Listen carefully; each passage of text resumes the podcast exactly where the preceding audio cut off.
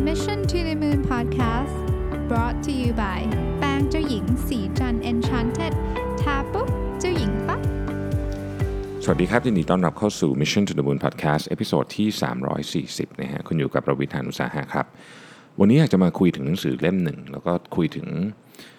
เรื่องที่ผมได้จากหนังสือเล่มนี้นะฮะไม่เชิงเป็นรีวิวซะทีเดียว แต่ว่าอันดับแรกต้องขอขอบคุณอาจารย์นพดลก่อนนะครับที่ที่ให้หนังสือเล่มนี้มาชื่อ Radical Focus เป็นหนังสือเกี่ยวกับ OKR นะคือผมผมเล่าเรื่องที่เกิดขึ้นก่อนที่จะเล่าถึงหนังสือเล่มนี้ให้ฟังก่อนนะฮะ OKR นี่เราคงจะท่านที่ติดตามพอดแคสต์ของผมหรือของอาจารย์นพดลหรือของหลาย ๆ ท่านเนี่ยน่าจะคุ้นเคยกับคำว่า OKR อยู่แล้วนะฮะมันก็คือมันเป็นวิธีการตั้งเป้าหมายที่ จริงๆก็ไม่ได้ใหม่หรอกใช้กันมาหลายสิบปีแล้วเพียงแต่ว่ามันเพิ่งมีการมาพูดถึงเยอะในช่วงนี้นะครับแล้วก็หลายบริษัทก็พยายามนำไปปรับใช้ดูนะฮะเราเองที่ศรีจันทร์ก็เป็นหนึ่งในบริษัทที่เอา OKR มาใช้นะฮะเข้าสู่ quarter ที่ 3 แล้ว ต้องบอกว่าเป็นสักสอง quarter ครึ่งแล้วกัน เพราะว่า quarter แรกมันมาแบบกลางๆ เราเจอปัญหาเยอะฮะคือคอนเซ็ปต์มันดีมากนะครับแต่เราเจอปัญหาเยอะ แล้วเราก็พยายาม improve มันตลอด หนังสือเล่มนี้เขียนเล่าเรื่องปัญหาได้แบบตรงใจมาก คือถ้าเกิดว่า หนังสือเล่มนี้อาจจะเหมาะกับคนที่ได้ลองทำ OKR แล้วผมว่าเหมาะมากคือส่วนตัวนะฮะหนังสือ OKR ผมอ่านมาเกือบทุกเล่มแล้วล่ะ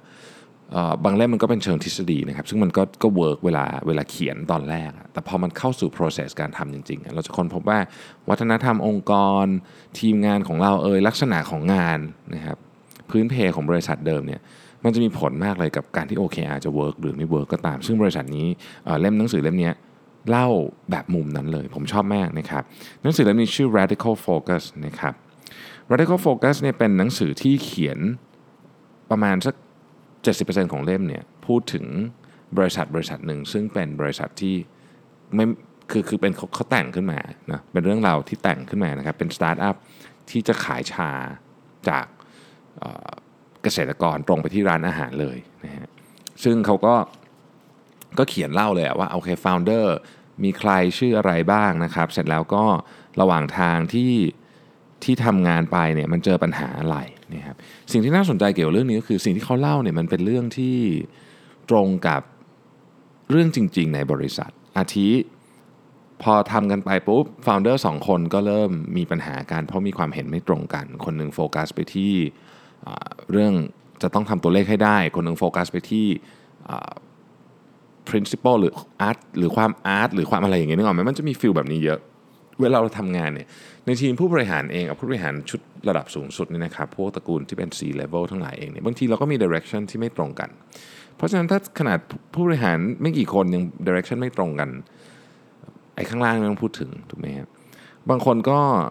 ก็จะรู้สึกหงุดหงิดที่อีกฝ่ายหนึ่งทำไมถึงไม่เข้าใจเรื่องตัวเลขเลยนะทำไมถึงไม่เคยดูเรื่องตัวเลขเลยนะทำไมถึงไม่ติดตามไออีกฝ่ายนึงอาจจะรู้สึกว่าเอ๊ะทำไมไอคนนี้มันถึงพูดแต่ถึงแต่ตัวเลขทำไมถึงไม่คิดถึงว่าลูกค้าจะพอใจหรือเปล่าเพราะถ้าลูกค้าพอใจในอนาคตมันก็ต้องมีตัวเลขกลับมาได้เอ๊ะแล้วไอ้ตัวเลขที่กลับมามันจะเป็นเท่าไหร่อีกคนนึงก็จะถามอะไรอย่างเงี้ยนะฮะคือมันก็จะมีเรื่องแบบนี้อยู่ตลอดเวลามันเป็นมันเป็นประเด็นที่เกิดขึ้นในบริษัทตลอด เสร็จแล้ว direction ของบริษัทเองก็บอกเราอยากโตเท่าตัว โตไงโตจากอะไรอะเราจะยอมเหมือนแบบ ไม่ไม่ไม่ทำในสิ่งที่เราเคยพูดว่าเอ่อทำในสิ่งที่เราเคยพูดว่าจะไม่ทำไหมเช่นเราอาจจะเคยบอกว่าเราจะขายของเฉพาะกับเอ่อ end user เท่านั้นเราจะเราจะมาขายแบบในหน้าด้วยได้ไหมอะไรเงี้ยเพื่อให้เราขายของได้ง่ายขึ้น ซึ่งอันนี้เป็นเคสที่เกิดขึ้นในหนังสือเล่มนี้ อะไรอย่างเงี้ยนะครับ แล้วก็ทีมงานล่ะ ทีมงานที่ไม่ดีจะทำยังไงเนี่ยในหนังสือเล่มนี้ก็มีการพูดถึงว่า คือมันเป็น มันเหมือนเหมือนเป็นนิยายนะเพราะฉะนั้นเขาก็จะเล่าจริงๆว่าแบบเออคนนี้นินทาเรื่องนี้ คนนี้แบบจะ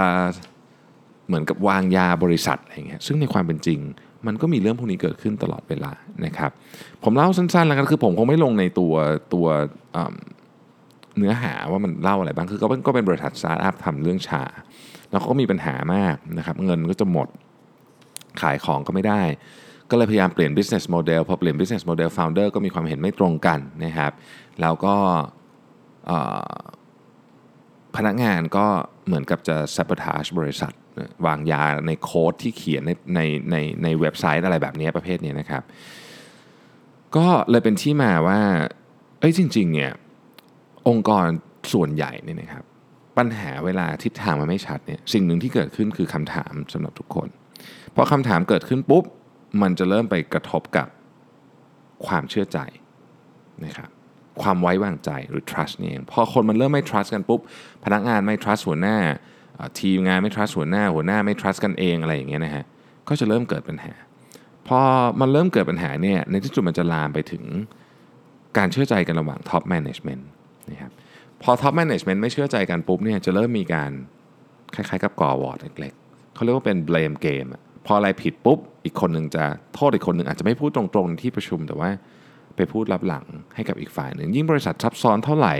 เรื่องพวกนี้มันจะเกิดขึ้นมากขึ้นนะครับ และถ้าไม่รีบจัดการเนี่ยมันจะรุนแรงมากขึ้นเรื่อยๆนะฮะในหนังสือเล่มนี้พูดถึงการ sabotage การ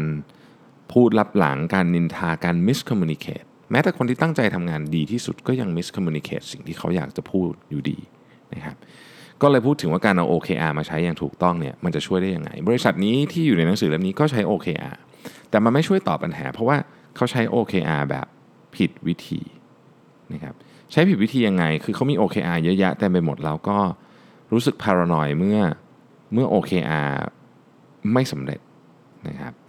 ประเด็นที่น่าสนใจก็คือว่าคอนเซปต์เกี่ยวกับ OKR เนี่ยมันไม่ได้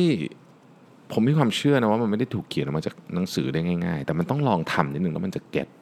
สิ่งที่สิ่งที่เจ๋งมากเกี่ยวกับ OKR คือคุณทำครั้งแรกคุณจะไม่มีทางทำสำเร็จแบบสมบูรณ์แบบ แต่คุณต้องเชื่อมั่นในมันประมาณหนึ่งเสร็จแล้วมันจะค่อยๆ ถูก evolve ไปนะครับในบริษัทนี้ก็เช่นเดียวกันเขาก็ค่อยๆ พยายาม evolve OKR ไปเขาเริ่มต้นจากว่าเฮ้ยเขาต้องเปลี่ยน policy หรือวัฒนธรรมขององค์กรให้ชัดเจนก่อนว่า 1. เราต้องมีการอัปเดตกันทุกอาทิตย์นะ อัปเดต OKR ทุกอาทิตย์คุณต้อง track ได้อัปเดตได้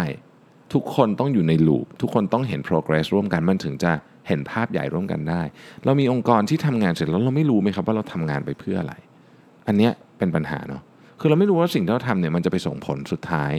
กับเป้าใหญ่ขององค์กรยังไง มันต้องเชื่อมโยงภาพนี้ทุกคนเห็นให้ได้ อันนั้นอันหนึ่ง อีกอันนึงมันเป็นเรื่องของการที่ OKR สร้างวัฒนธรรม เช่น พนักงานที่ มุ่งร้ายกับบริษัทซับ o t a g e อย่างเงี้ย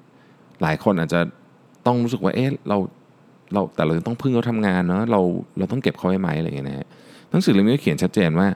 เออมันมีประโยคประโยคหนึ่งผมชอบนะครับบอกว่าเออ you cannot let bad apples stay put they poison everything like the saying you need to fire him and you need to do so by the end of tomorrow นี่คือคือมันเป็นประโยคนึงบอกว่าเฮ้ยไอ้ bad apple อะคนที่แบบ ที่ที่ทัศนคติไม่ดีหรือว่าจะ sabotage องค์กรเนี่ยเก็บไว้ไม่ได้จริงๆ ซึ่งบริษัทที่เด็ดขาดแบบนี้ภาวะผู้นำเด็ดขาดแบบนี้มันก็จะทำให้การการเดินทางของของของบริษัทมันชัดเจนเนาะคือนี่ก็เป็นเรื่องของวัฒนธรรมอย่างหนึ่งนะครับอออีกเรื่องหนึ่งของ OKR ก็คือว่า OKR นี่ไม่ได้เป็นของสำหรับบริษัทใหญ่ ๆ หรืออะไรทั้งสิ้น บริษัทเล็กๆ มีคน 5 คน 10 คนก็ใช้ได้ แล้วอาจจะดีกว่าด้วยซ้ำจริงๆ ใช้ง่ายกว่าด้วยซ้ำนะครับ แล้วก็มันไม่ได้เกี่ยวอะไรกับเขาเรียกว่ามันไม่ได้เกี่ยวอะไรกับ ทฤษฎีเยอะ คือมันต้องถูกปรับอยู่แล้วมันต้องถูกปรับอยู่แล้ว เพราะฉะนั้น OKR เองก็ก็มันก็จะมีวิธีการในแต่ละองค์กรที่แตกต่างกันไป อย่างองค์กรที่เป็นสตาร์ทอัพหน่อยอะไรเงี้ยก็อาจจะ relax ตอน เขาจะมีอย่างสมมติอย่างองค์กรนี้เขามีในหนังสือเนี่ยเขาบอกว่าเขาจะมี demo day วันศุกร์นะครับคนก็จะเอาของมาโชว์กันที่ทำในแต่ละอาทิตย์อะไรแบบนี้มาเล่าให้ทุกคนฟัง ซึ่งเขาบอกว่ามันเป็นแบบมันเป็น magical time เลยคือมันเป็นเหมือนกับว่าทุกคนแบบ รู้ว่าเรากำลังทำอะไรแล้วไปที่ไหนด้วยกัน แต่ถ้าบริษัทมันเป็นคนละไซส์กันนู่นนี่นะฮะมันก็ต้องถูกปรับวิธีการกันไปให้มันเหมาะสมเอาล่ะทั้งหมดทั้งมวลนี้นะครับ อยากให้ไปอ่านเองหนังสือเล่มนี้ดีอ่านง่ายด้วย เพราะมันสั้นตัวอักษรก็ใหญ่นะฮะแต่ว่าเนื้อหาที่มันเป็นจุดที่จะช่วยแก้ปัญหาจริงๆเนี่ยนะครับมันอยู่ที่หน้า 100 คือผมใช้ OKR เองผมก็มีปัญหา แล้วก็ผมรู้สึกว่าพออ่านมาถึงหน้า 100เนี่ยผมรู้สึกว่าเฮ้ยนี่แหละคือปัญหาของเรา แล้วนี่จะเป็นจุดเริ่มต้นในการแก้ปัญหาที่ผมตั้งใจเลยนะว่าผมจะแปลหน้า 100 ถึง 113เนี่ยนะฮะมี 13 หน้าเนี่ย แปลแล้วเขียนส่งให้ทุกคนอ่านนะฮะเดี๋ยวอาจจะโพสต์ในในเพจด้วย ก็เป็นหัวข้อที่สำคัญมากเลยเขาบอกว่ามันมี 5 ประเด็นนะมันมี 5 ประเด็นที่เราอะทำงานแล้วมันทำไม่สำเร็จตามที่เราตั้งใจไว้นะครับ อันที่หนึ่งคือเราไม่เขาบอกว่า we haven't prioritized our goal คือเราไม่เราไม่จัดลำดับความสำคัญของเป้าหมายเราเนี่ยครับ มีคำพูดคำหนึ่งที่บอกว่าถ้าทุกอย่างสำคัญหมดก็ไม่มีอะไรสำคัญเลย if everything is important nothing is important ซึ่งจริง ความหมายความหมายของอันนี้มันชัดเจนอยู่แล้ว แต่เวลาเราดูงานของเราทั้งวันเนี่ยนะครับถ้าเราไม่ตั้งใจพิจารณามันจริงๆอะดูงานของเราทั้งหมดที่เรามีอยู่ บางทีเราไม่ค่อยรู้ว่าอะไรสำคัญหมดมันดูเผินๆมันก็เหมือนจะสำคัญหมดทุกอันนะครับ ดังนั้นเนี่ย ในในหนังสือเล่มนี้เขาจึงบอกว่าคุณต้องมี OKR ให้น้อยที่สุดจริงๆเขาบอกว่าแค่หนึ่งก็พอแล้วนะหนึ่งโอพอว่าจะทำยังไงนะครับแล้วที่เหลือเนี่ยมันก็เป็นงานทั่วๆไป เพราะว่าไม่งั้นเนี่ยคุณจะไม่สามารถเอาโอนั้นให้สำเร็จให้ได้ คุณต้องรู้ว่าอะไรที่จะเป็น make or break your company อะไรที่สำคัญที่สุดกับการที่จะบริษัทของคุณจะประสบความสำเร็จได้นะครับอันที่สองคือ we haven't communicated the goal obsessively and comprehensively นะฮะเอ่อ CEO ของ LinkedIn เคยพูดไว้ว่า when you are tired of saying it people are start to hear it นะครับบางทีเนี่ยของพวกนี้คุณต้องพูดทุกวัน ผมเนี่ยเข้าใจเรื่องนี้ดีเลยบางทีเนี่ยส่งอีเมลไปพิมพ์ใน Workplace ลง Slack เขียนในอาสนะไม่มีใครอ่านเลยอะสักช่องทางหนึ่ง แล้วผมก็รู้สึกแบบบางทีก็รู้สึกหงุดหงิดว่าทำไมถึงไม่มีใครอ่านอะไรเงี้ยนะฮะแต่คนผมค้นพบว่าจริง ๆ แล้วว่าเราต้องทำเยอะมากครับกว่าคนจะเข้าใจได้ เพราะว่า nature ในการรับสารแต่ละคนไม่เหมือนกัน ความยุ่งของเขาแต่ละคนก็เหมือนกัน สถานการณ์ตอนนั้นก็ไม่เหมือนกันแม้แต่อุปกรณ์เองก็ยังไม่เหมือนกันเลยความเร็วอินเทอร์เน็ตอะไรเงี้ยคือเราเวลาเราทำงานนะครับเราเราส่งสมมติว่าเราส่งส่งอะไรจากคอมพิวเตอร์ของเราใช่ปะเราก็ด้วยด้วยอินเทอร์เน็ตความเร็วที่ออฟฟิศนี่เรา expect ว่าคนอ่านเขาก็อยู่หน้าคอมเหมือนกันด้วยอินเทอร์เน็ตความเร็วนั้น แต่จริงๆแล้วคนอ่านเขาอาจจะอยู่ที่แบบห่างไกล แล้วก็ใช้มือถือจอเล็ก ๆ อ่านอยู่ เพราะฉะนั้นความรับรู้ความเข้าใจในเรื่องที่เราส่งไปอะมันแตกต่างกันเยอะเนี่ยอันนี้มันเป็นมันเป็นวิธีการ communicate อย่างหนึ่งนะหรือถ้าเกิดผมจะพูดให้ชัดขึ้น เวลาเราทำพวกเว็บไซต์อะฮะเวลาเรา test บางทีเรา test บนจอคอมใช่ปะ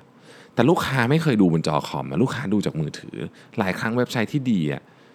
ดีบนจอคอมแต่มือถือไม่ดีก็ไม่เวิร์กเหมือนกันเนี่ยอันนี้ก็เป็นลักษณะแบบนั้นก็คือ เราต้องทำไปเรื่อยๆฮะ จนกระทั่งวันหนึ่งเรารู้สึกว่าแบบเราเรารู้สึกว่ามันเป็นการย้ำคิดย้ำทำมากๆนะการสื่อสารเนี่ยแต่วันหนึ่งฮะระบบมันจะเกิดขึ้นคนจะเข้าใจนะครับแล้วก็ไม่มีวิธีไหนที่ดีที่สุดสำหรับแต่ละองค์กรด้วยนะต้องไปหากันเอาเอง บางองค์กรก็อาจจะเหมาะกับการทำแบบ formal คือส่งเมลส่งอะไรอย่างเงี้ยแต่ว่าบางองค์กรก็อาจจะไม่ใช่แบบนั้นก็ได้นะครับ อันที่ 3 คือ we don't have plan to get things done อ่อ คือ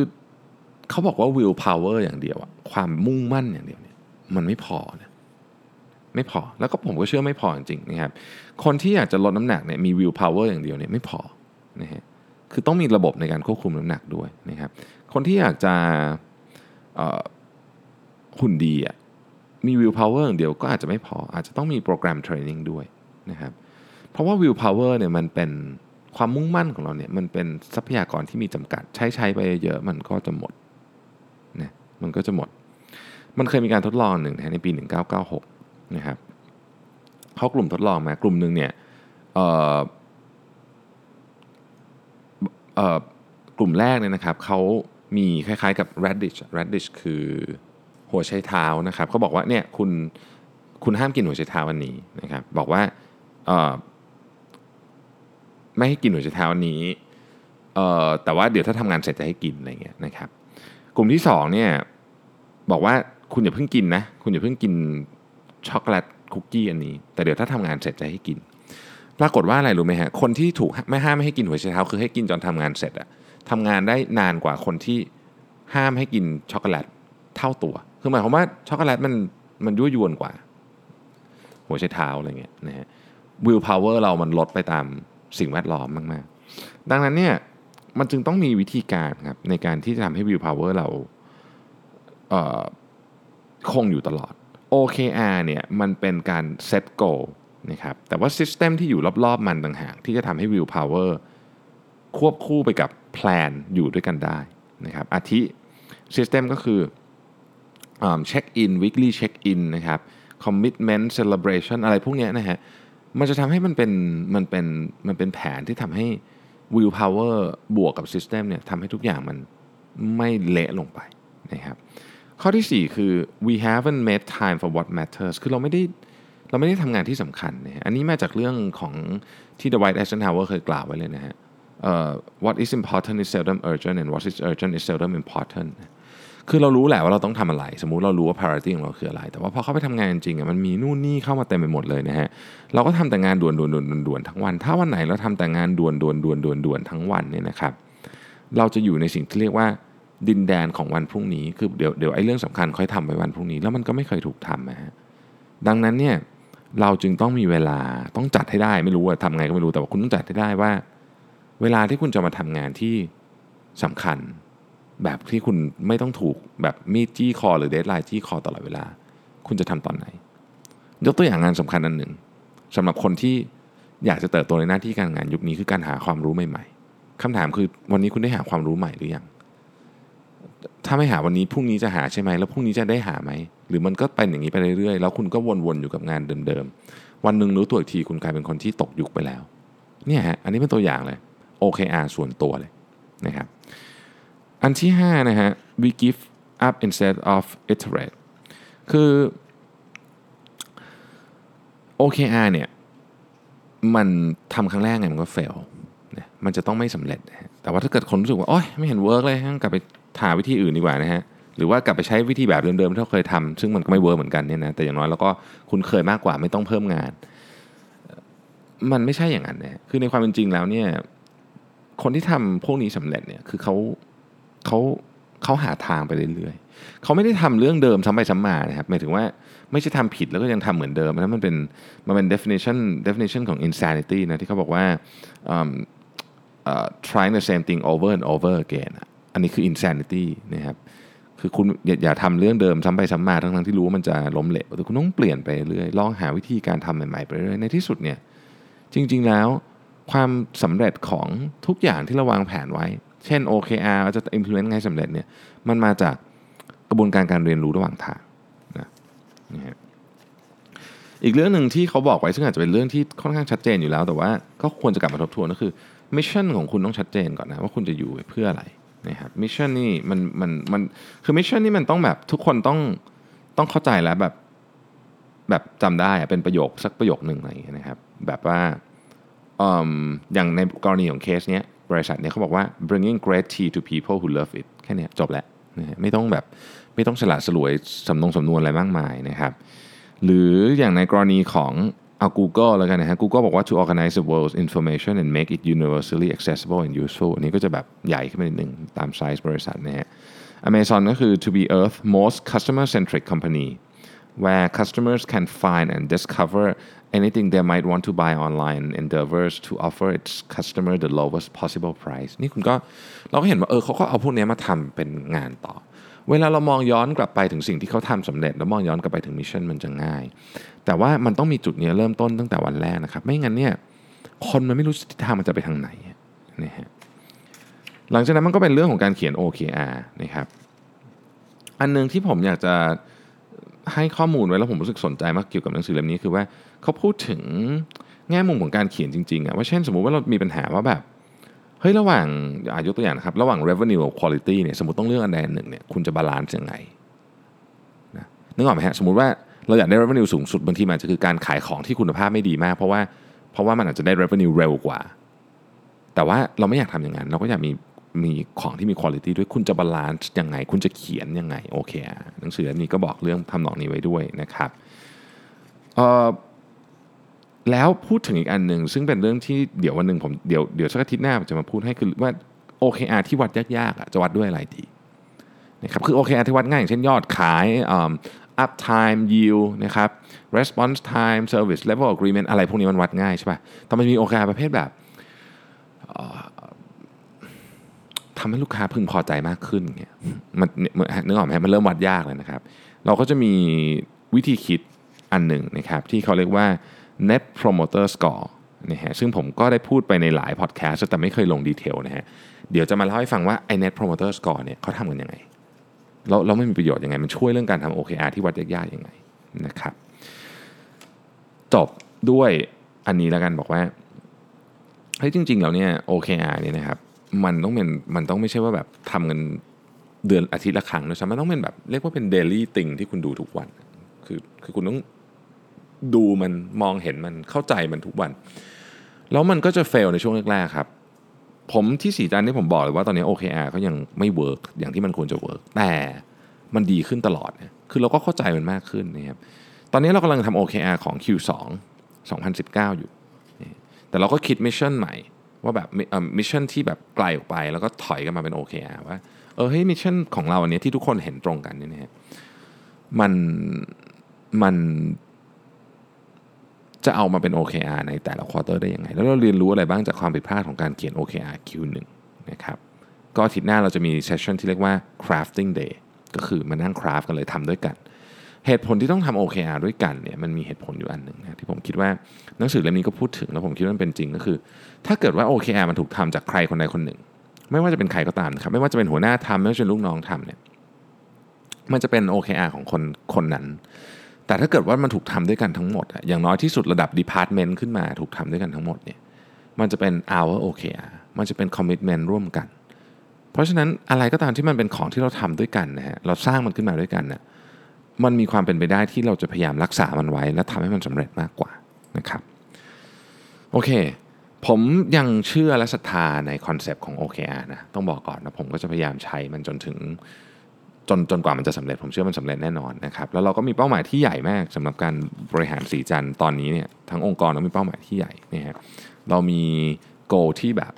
almost impossible difficult มาก ๆ impossible แต่ว่า difficult มาก ๆ ก็คือแบบ เป็นโกที่ใหญ่ เป็นภาพที่ใหญ่ เป็นตัวเลขที่ฟังดูแล้วคนก็จะแบบมันจะทำได้หรือวะอะไรเงี้ยนะฮะ aggressive แต่ว่า possible แต่ยากเนาะซึ่งผมคิดว่านั่นคือนั่นคือความมันในการทำงานนะคือถ้าคุณทำงานที่แบบหมูๆง่ายๆ ทุกวันก็ไม่ท้าทายไปชีวิตมันก็มันก็รู้อยู่แล้วว่าจะต้องทำอะไร แต่ถ้าเกิดเราทำอะไรที่เรารู้ครึ่งหนึ่งไม่รู้ครึ่งหนึ่งอย่างเงี้ยผมว่าเป็นเรื่องที่สนุกดี แต่ถ้ามันไม่รู้เลยยากเกินไปแบบ impossible มากๆ มันก็อาจจะ ท้อได้นะครับหนังสือเล่มนี้เป็นหนังสือที่ดีมีดินามิกที่ดีเล่าเรื่องได้เก่ง แล้วก็เห็นภาพชัดเจนนะครับสตาร์ทอัพที่ยกมาก็ไม่ใช่เป็นแบบ tech จ๋านะฮะเป็นบริษัทขายชา ซึ่งแบบทุกคนก็ get อยู่แล้ว แล้วก็ตัวละครในเรื่องที่เขียนเนี่ยมันเป็นลักษณะของคนจริง ๆ ที่เราเจอได้ทุกวันที่ทำงานนะครับ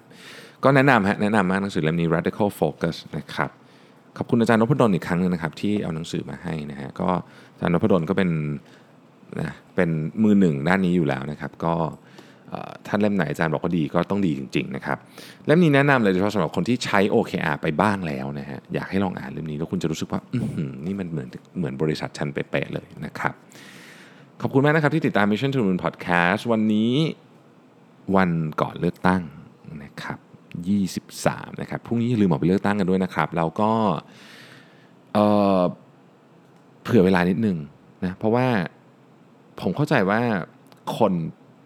เยอะคราวเนี้ยดูจากเลือกตั้งล่วงหน้านะครับเผื่อเวลานิดหนึ่งนะครับหลายที่บางทีแบบล้มติดอะแล้วก็เรามักจะมันมีอย่างหนึ่งนะสำหรับวันเลือกตั้งที่ที่หลายคนรู้สึกก็คือเอ้ยมันแบบวันอาทิตย์อะไรเงี้ยชิวๆนะปกติเราไปไหนชิวๆแต่ว่าวันเลือกตั้งอาจจะไม่ชิวก็ได้นะครับเผื่อรถติดเผื่อเวลาไปด้วยไอ้คันจะไปก่อนแบบหีบปิด